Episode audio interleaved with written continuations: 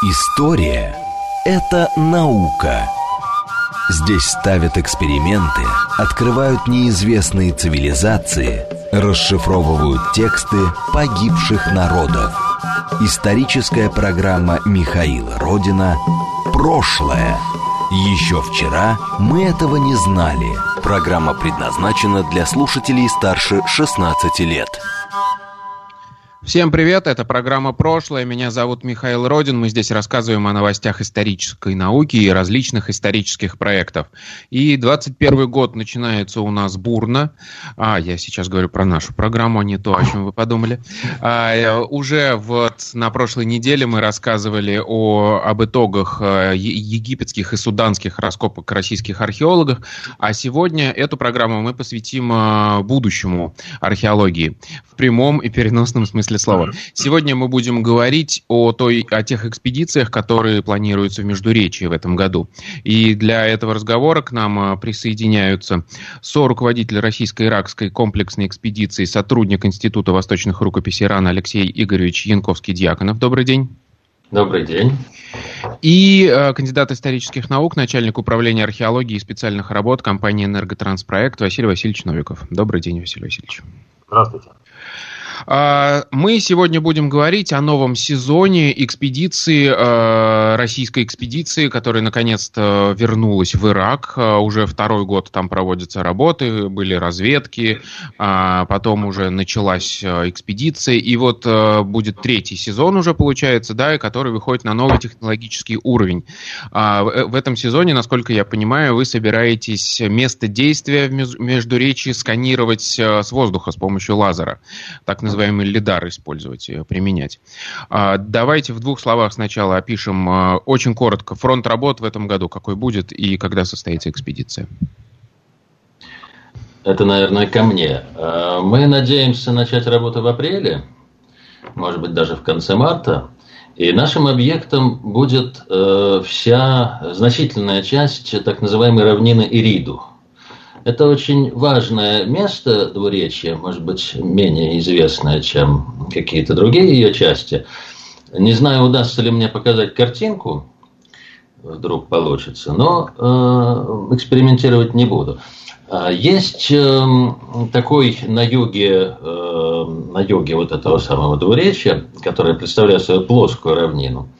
Есть некое геологическое образование, оно называется Вади Батин. Это древний, э, еще до Голоценовый конус выноса. Там была река, и она немножко подняла уровень равнины. Она тем самым защищает часть плоской алювиальной равнины от нагонной волны, которая приходит с моря, как в Петербурге тоже.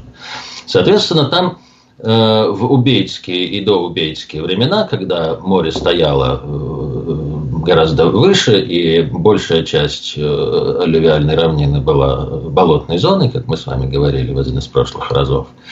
Эта э, область Ирида была отчасти под защитой от нагонных и приливных явлений. И там, и по шумерскому мифу, когда царственность не зашла, э, царская власть не зашла с небес на землю, она снизошла в Ириду. Шумеры помнили это как истоки своей государственности. Очень там, важное место, да, для них? Да. Но это поздний текст, э, текст уже э, Третьей династии Ура. А в Ириду обнаружены слои самого начала, видимо, шестого тысячелетия, а может быть даже и середины шестого тысячелетия. И совершенно не исключено, что встретятся и более ранние. Э, на, в той же самой равнине той же самой реки, которая проходит мимо э, знаменитого Ирида, находится и наша Дехайла. Она часть общего э, речного комплекса. Эта река, э, часть системы Ефрата. Ефрат более спокойный, чем Тигр, медленно петляет, меандрирует медленно. И наш геоморфолог говорит нам, что система существовала 4000 лет. А к рубежу Вера, она, э, к рубежу R она уже перестала существовать, высохла. Соответственно, это, ну, если мы там находим убийские слои, значит, надо еще раньше это относить. В общем, это э, незаслуженно, незаслуженно э, считавшаяся оставленной очень рано в древности территории, на самом деле, по-видимому, жила все историческое время И мы надеемся исследовать целую большую область этой равнины, поскольку история этих мест это рассказано реками и каналами, это они пишут историю на равнине, как такими большими штрихами. Вот мы надеемся, что благодаря Василию и его команде мы сможем э, эту историю читать. Читать мы ее потом будем долго. Та работа, которую мы сейчас начнем, э, даст э, нам материал на годы вперед. Хорошо, а, давайте теперь для тех, э, кто впервые слышит вообще про эту экспедицию, и вот то, что сейчас он услышал, для него это совершенно из другой области какого-то мироздания был текст. А, давайте объясним вот что. А, ваша экспедиция работает в Междуречии, Междуречии Тигра и Ефрата, том самом месте, который, про которое все знают еще со школьных э, времен. Это одно из мест зарождения цивилизации современной.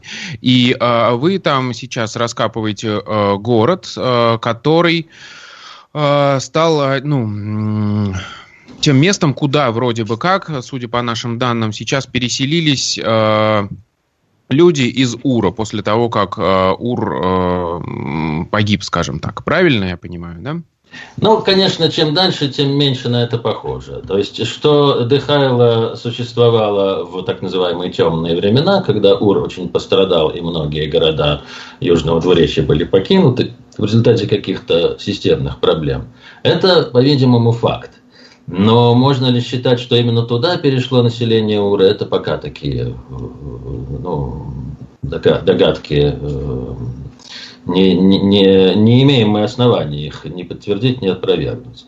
Гораздо интереснее нам становится то, что этот большой город, по-видимому, имел э, гораздо более длинную историю. Нам так казалось с самого начала, что не может э, город в 60 гектаров возникнуть просто так вот в одночасье. У него должны быть более ранние слои. У него есть э, очень интересная речная история, которую Джафар Джо, Джотери, геоморфолог нашей экспедиции, нам помог узнать.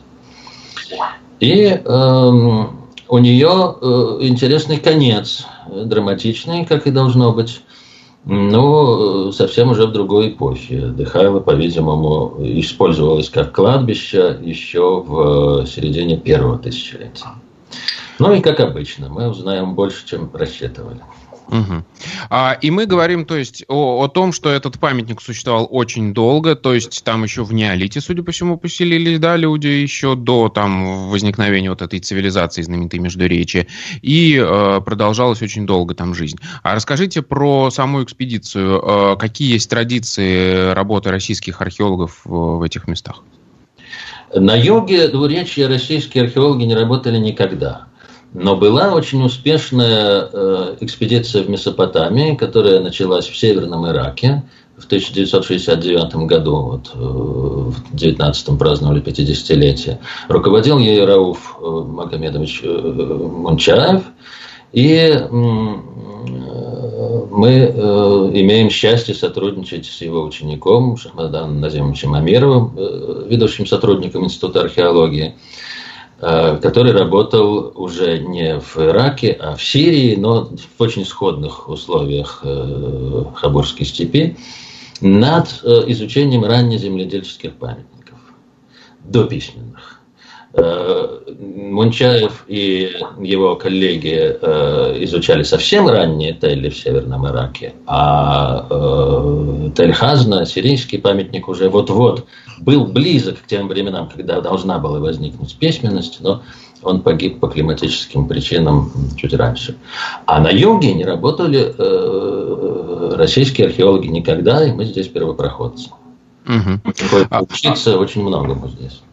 Хорошо. А как вообще возникла эта экспедиция, как она зарождалась, развивалась и э, очень кратко и, итоги предыдущих сезонов, скажем так, этого сериала? Она возникла потому, что стало ясно, эм, что на юге Ирака сложилась благоприятная э, для этого ситуация. С одной стороны, она политически благоприятная, мы там нужны, а с другой стороны, там после американского вторжения происходило массовое разграбление знаменитейших и очень важных памятников, больших городов, древних, вплоть до полного их уничтожения. И было ясно, что обязательно нужно здесь э, вмешаться, обязательно нужно спасать эти э, бесценные свидетельства о нашем общем прошлом всем миром. Тут есть место и для России, и для Америки, и для Франции, и для Японии и так далее. И сложилась группа ученых, которые этим занимались. И мы, собственно, э, часть этого большого международного коллектива. Э, теперь в нашей работе участвуют уже несколько э, академических учреждений и Высшая школа экономики, помимо Академии наук, и Пушкинский музей. Надеемся, что и естественники будут с нами.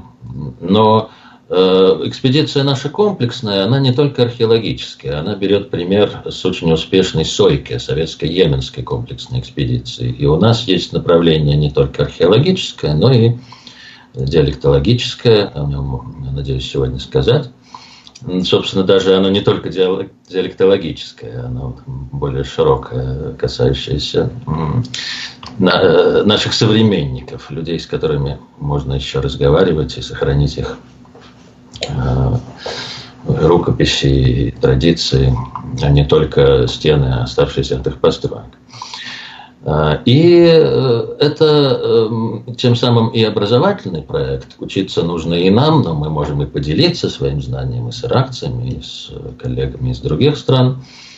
И у нас есть программа музейного сотрудничества с региональными музеями Юга Ирака и с Национальным музеем Ирака в Багдаде. Угу. А, хорошо, Василий Васильевич, а, вы тоже участвуете в этом проекте, и, я так понимаю, отвечаете там за высокие технологии. А, расскажите, что уже сделано было в прошлых сезонах во время разведки, и что, собственно, планируется в этом году? А, ну, э, безусловно, это очень амбициозный проект, и для нас э, это очень, наверное, такая значимая веха, поскольку это выход на совершенно неизвестное пространство для работы. А, мне повезло поучаствовать э, в первом сезоне этой иракской экспедиции, когда мы провезли туда всякими приключениями первый квадрокоптер. Э, мы рассказывали в этом эфире, я думаю, кто, кому интересно, может послушать еще раз. А, ну, конечно, тогда у нас была очень локальная задача. Мы выясняли, какие памятники станут объектом нашего дальнейшего изучения, и ставила задача хотя бы минимально в первом приближении зафиксировать, потому что вообще картографический материал и те фотографии, которые есть этих объектов, они, ну, ну, то есть их не было. То есть фактически не было. То есть одна карта, которую я наблюдал в центре древности, она чуть ли не от руки нарисована, то есть и очень слабо отражает ситуацию. Конечно, спутниковая съемка, которая была, она, безусловно, дает представление об объектах, но хотелось более детальную съемку, поскольку детальная съемка позволяет э, локализовать и увидеть структуру. Да? То есть, поскольку в Ираке нету тех лесов, э, полей и зарослей, которыми мы работаем в европейской части России, да, с Лидаром, то есть четырехлетний наш проект, уже четвертый год пошел, мы здесь оттестировали э, работу с лидаром, да, на, на, на базе квадрокоптера, да, то есть у нас, у нас 3000 квадратов налета есть. Мы знаем, как найти курганы, спрятавшиеся в кустах. Здесь ситуация иная. То есть э, фактически все на поверхности, все видно. Можно вполне успешно работать и с квадрокоптером, но мы хотим использовать именно лидар, потому что э, сразу будет получена очень э, важная информация с э, высокой степенью привязки. То есть можно будет увидеть, и мы надеемся увидеть остатки стен, а, остатки каких-то кварталов, построек, конечно, то, что мы уже увидели, какие-то грабительские объекты, грабительские ямы, это тоже очень важно. А, вообще там рельеф практически отсутствует. Ну, по, по моему, для меня как бы практически отсутствует. Это практически такая идеальная поверхность ровная, но а, вот именно благодаря тому, что мы можем получить очень высокую плотность а, точек от сканера, а, мы ну, на квадратный метр, мы сможем построить очень хорошую цифровую модель рельефа и увидеть то, что не видели раньше. Хотя даже а, первое приближение мы делали ортофотоплан такой большой, Дыхайла в частности, и Ваджифа. Ну, Ваджиф очень сильно пострадал от а, военных действий, да, он весь изрыт военной фортификации более поздней, уже 20 века. А Дехайле, Дехайле повезло, но даже вот на, в первом приближении видно какие-то структурные элементы, которые можно увидеть. Вот это вот так называемый дворец, который условно сейчас так называется, да, или не условно. Вот, а, отдельные элементы построек. И, но этого недостаточно, потому что мы хотим большего. И мы хотим, а, самое главное, здесь провести не только съемку конкретного памятника, но попробовать сделать первую площадную, я не ошибусь, да, если скажу, что она будет первая комплексная площадная съемка а, прилегающей территории на большой площади. Мы там запланировали себе около 300-400, может быть, больше гектар, если получится, если все срастется, и нам не помешают американские военные базы, которые там рядом находятся.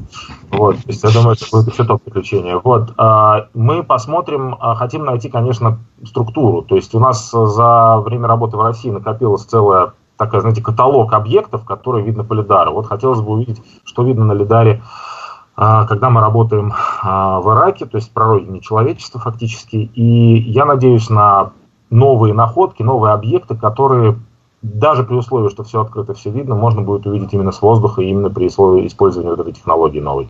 Да, я хотел отметить и уточнить э, важную вещь. Лидар, мы привыкли его воспринимать. Э, его главная особенность, да, что такое лидар? Это коптер, э, которому подвешен, подвешен лазерный сканер, который испускает очень много импульсов в секунду, и он, благодаря тому, что очень часто падают вот эти вот лучи на Землю, он как бы просвечивает всякую растительность, деревья, там, кусты и так далее. И это очень часто используется в археологии Южной Америки, когда надо джунгли убрать с картинки, там, с помощью потом э, технологий, про которые э, много раз у нас в программе рассказывал Василий Васильевич Новиков. Можете обратиться к этим программам. Вот. А и у нас, вы упомянули, наши тоже опыты применения его, например, в Гнездово, когда нужно над курганной группой убрать, э, грубо говоря, лес и увидеть вот эти вот курганы как будто бы на чистой территории. черту в Туле. Например. Да, засечная черта. Сложный объект. И вот здесь а, все-таки объясните, а, а зачем здесь-то, как вы говорите, это плоское, как стол равнина, там нет практически а, а, а, никакой растительности. Что здесь нам даст лидар, кроме того, что у нас просто будет большое количество точек вот по спутнику ориентированных и привязанных? Ну, э, лидар, он э, дает разные данные, да, то есть он э, дает облако точек, которое с высокой точностью позиционируется на, в пространстве. То есть, когда вы построите, строите уже карты, построите так называемые хиллшейды в различных э, градиентах, в различных отображениях, там целая вариация карт, которые удобны археологам для вообще аналитики объектов, вы сразу получаете очень высокую степень привязки. То есть э, каждая точка на этой карте имеет конкретную координату, куда можно прийти с э, там, до 10 сантиметров там, э, и увидеть объект. Более того, конечно, можно сказать, ну, вы можете взять там квадрокоптер, сделать такую же цифровую модель при помощи фотограмметрии, фотограмметрии и э, также изучать этот объект. Но э, когда квадрокоптер летает, э, необходимо создавать более серьезные там, то есть нужно совершать гораздо больше э, телодвижений для того, чтобы получить результат. Более того, квадрокоптеры, фотограмметрия – это фотографии, да, которые считаются, которые необходимо отправлять э, будет в любом случае в Москву, потому что мы понимаем, что Ирак – это и это пустыня, это довольно-таки сложный регион, откуда пересылка тех же гигабайтов информации – это затруднительно. А, с квадрокоптером а, и с лидаром мы сразу получим результат. Вот, мы достаточно оперативно сможем то, что точки пересылать, пересылать не гигабайты фотографий. Мы сразу получим результат, сразу сможем увидеть, сумели мы сделать то, что нужно нам, а самое главное, сможем скорректировать эти работы. Поскольку у нас квадрокоптер это достаточно такая серьезная штука, она большая, тяжелая, она позволяет еще работать вот в этих сложных природных условиях, потому что там очень высокий ветер. И простой квадрокоптер, с которым вывозили, он, э, ну, то есть он с большим усилием справляется с, с этими работами. А я надеюсь, что как раз э, есть еще один аспект очень интересный, это как раз сравнить результаты. То есть мы же будем параллелить. То есть в любом случае мы берем с собой и будем делать фотограмметрию. Ну, то есть это не исключается а, и будем делать квадрокоптер. А, вообще в европейской литературе очень мало статей на данном этапе, которые сравнивают эти результаты. То есть, ну, мне известно две, где комплексно анализируются вообще плюсы и минусы фотограмметрии и э, лазерной съемки, а, и их как бы преимущества и недостатки. То есть при общих равных условиях удобства работы в Ираке нету лесов, полей, все точки играют свою роль, нужно посмотреть, как это сработает. То есть мы параллельно, кроме разведки, еще будем отрабатывать новый методический подход, который будет работать не только в Ираке, но и потом даст нам понимание, как лучше всего работать и в России. Угу. Алексей Игоревич хотел что-то сказать, видимо. Я хотел сказать, что, во-первых, и иракская сторона очень ждет этих исследований. Мы давно обсуждали эти перспективы с их отделом аттестационных исследований службы древности. А, а затем я хотел сказать, что мы ищем. Мы ищем всевозможные гидрографические черты. Я повторяю, что книга истории э, Древней Месопотамии написана реками, каналами, шлюзами, плотинами, всем вот этим вот хозяйством, которое рассказывает о том, как э, драматично люди боролись за э, свою жизнь, как им это удавалось, не всегда удавалось. И насколько много можно по этому узнать. Вот поразительные результаты нам дает Джафар Джотери, э, знающий, как читать эту книгу. И я уверен, что материалы Василия Васильевича и добавить ей толщины, мы будем знать поразительные вещи об этой земле. А, то есть, получается, мы увидим, у нас есть э, ровная такая поляна, да, мы э, сделаем еще с помощью лидара снимки большой территории, и мы увидим не только вот это поселение, да, которое мы сейчас раскапываем, но всю его округу со всеми э, сооружениями. Мы же говорили о том, что там очень важную ирригацию роль играла, то есть мы увидим, как, как располагались каналы, как менялось русло реки, как вода в разное время э, вела себя, да, в этом Болото, может быть, какие-то морские черты, потому что там в перемешку это все. И целое э, множество поселений разного времени с э, их инфраструктурой. И поселение, и инфраструктуру. Как. На картинке. Это видно и со спутника, но нам нужно разрешение. Разрешение и целостная работа вот с, с привязкой с географическими координатами хорошими, без которых мы не сможем потом прийти на памятник и там что-то искать. На Земле видно очень плохо. Даже то, что видно в прежних фотографиях Василия на ортофотоплане, на местности очень трудно распознать. Угу. А, хорошо, а давайте, собственно, тогда опишем, что вот мы ждем увидеть, да, вот это поселение, как оно будет выглядеть, по вашим предположениям, что, ну, опишите, что это за объект. Ну, это целый ряд поселений. Есть город, э, сейчас есть подозрение, что это может быть Каршамаш, древнее его название, это пока что не доказано, но может быть так, то есть гавань Шамаша, гавань Солнца. Вот. А рядом с ним другие города, и маленькие, и большие, и убейские, и нововавилонские, между ними несколько тысяч лет. Да? А, и сады к югу от нашего города. Город большой, город большой древний город, но в масштабах Э, древности это, не знаю, Нижний Новгород, может быть, не Москва, но какой-то большой-большой такой, один из крупнейших городских центров. Тут важно, да, что наша экспедиция работает на одном из крупнейших городских центров Южного Двуречия. А под ним э, большие сады, которые отгорожены глубокой траншеей, уже гораздо более поздней, уже города не было тогда, как живого существа, там кладбище на нем было. Но были сады, при садах были поселки уже нововавилонские первого тысячелетия, которые приходилось защищать от набегов кочевников из пустыни, потому что Дехайла стоит на краю, вся эта равнина, и Рибу стоит на краю Месопотамии, и дальше уже все, дальше ступенька чуть-чуть повыше аравийская плита поднимается, и там уже э, э, кочевники, которые время от времени волнами приходят и устраивают э, иногда свою власть э, в двуречье, потом как-то смешивается с местным населением. Мы всю вот эту вот э, историю будем разбирать по складам, по результатам наших дистанционных исследований. Конечно, они нам не дадут датировок. Датировки у нас э, происходит большей части из керамики, из знания типов керамики, которые характерны для разных периодов. Она лежит на поверхности, ее тоже очень много. Это осколки, обломки черепков. А что касается датировок э, более сложных, э, радиоуглеродных или еще каких-то, то мы их тоже будем делать, конечно. У нас уже есть образцы, по которым можно делать радиокарбонный анализ. Но они э, обычно вызывают всякие проблемы. Им верить так как было принято, э, очень сильно не надо, надо смотреть на них критически. Ну, они будут. Хорошо. 20 секунд у нас осталось до рекламы. Василий Васильевич успеет рассказать, сколько ему понадобится времени для того, чтобы составить вот эту карту многотысячелетней истории этой части равнины.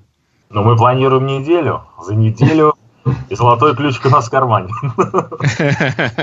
Отлично. А, вот так вот получается. У нас много тысяч лет существовала цивилизация на равнине Ириду. Прилетит туда Василий Васильевич Новиков на своем вертолете. Ну, и за... полечу, нас много туда прилетит. и, за, и за неделю создаст карту этой агломерации, которая существовала несколько тысяч лет. Это программа «Прошлое». Меня зовут Михаил Родин. Никуда не переключайтесь. После новостей мы продолжим.